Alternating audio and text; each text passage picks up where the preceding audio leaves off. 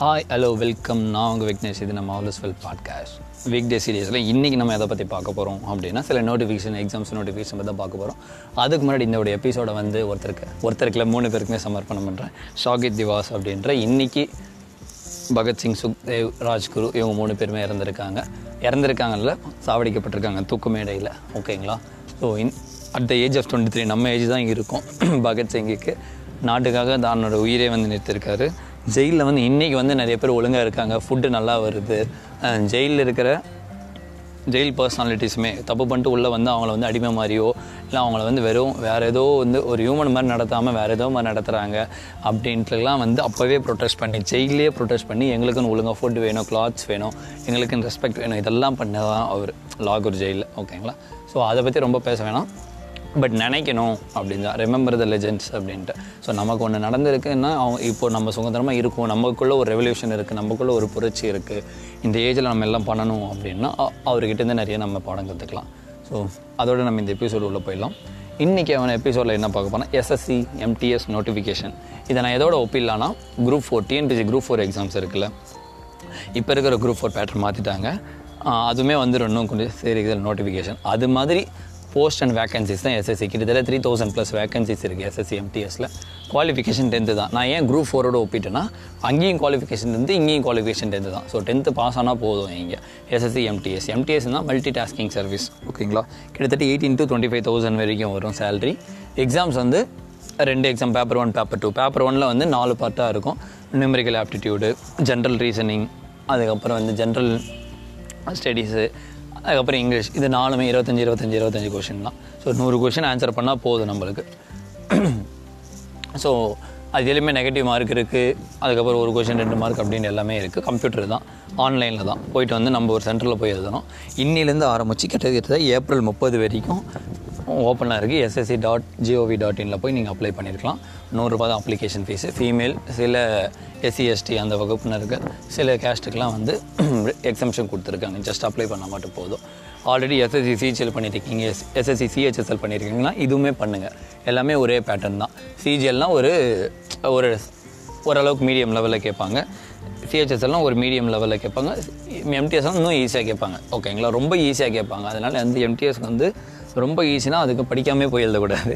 கொஞ்சமாவது படிச்சுட்டு போய் எழுதணும். ஸோ இன்னும் எம்டிஎஸ் வந்து கிட்டத்தட்ட ஜூனில் தான் வைப்பாங்க. கிட்டத்தட்ட த்ரீ மந்த்ஸ் இருக்குது நான் எந்த எக்ஸாம்னோடையே பண்ணல. குரூப் டூ மறந்துட்டேன் இன்றைக்கி பண்ணுறதுக்கு அதுக்கப்புறம் வந்து சிஹெச்எஸ்எலும் பண்ணல. சிஜிஎலும் பண்ணல. இப்போ தான் எனக்கு ஏதோ தெரியுது அப்படின்னீங்கன்னா தயவு செஞ்சு இந்த எக்ஸாம் அப்ளை பண்ணிட்டு கிட்டத்தட்ட seventy five to ninety days இருக்குது ஒன்றுமே பண்ண தேவையில்ல.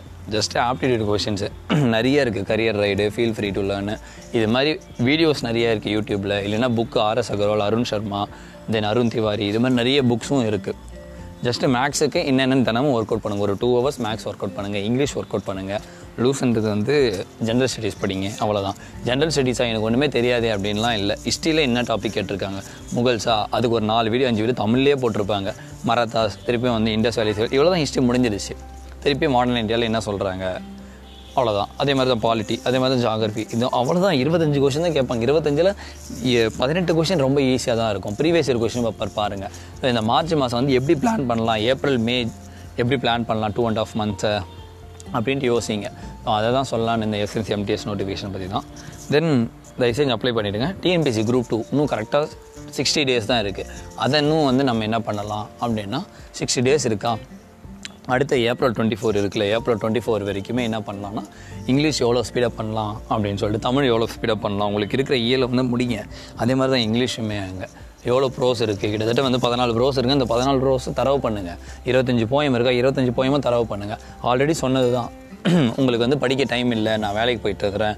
அதுக்கப்புறம் காலேஜ் போயிடுறேன்.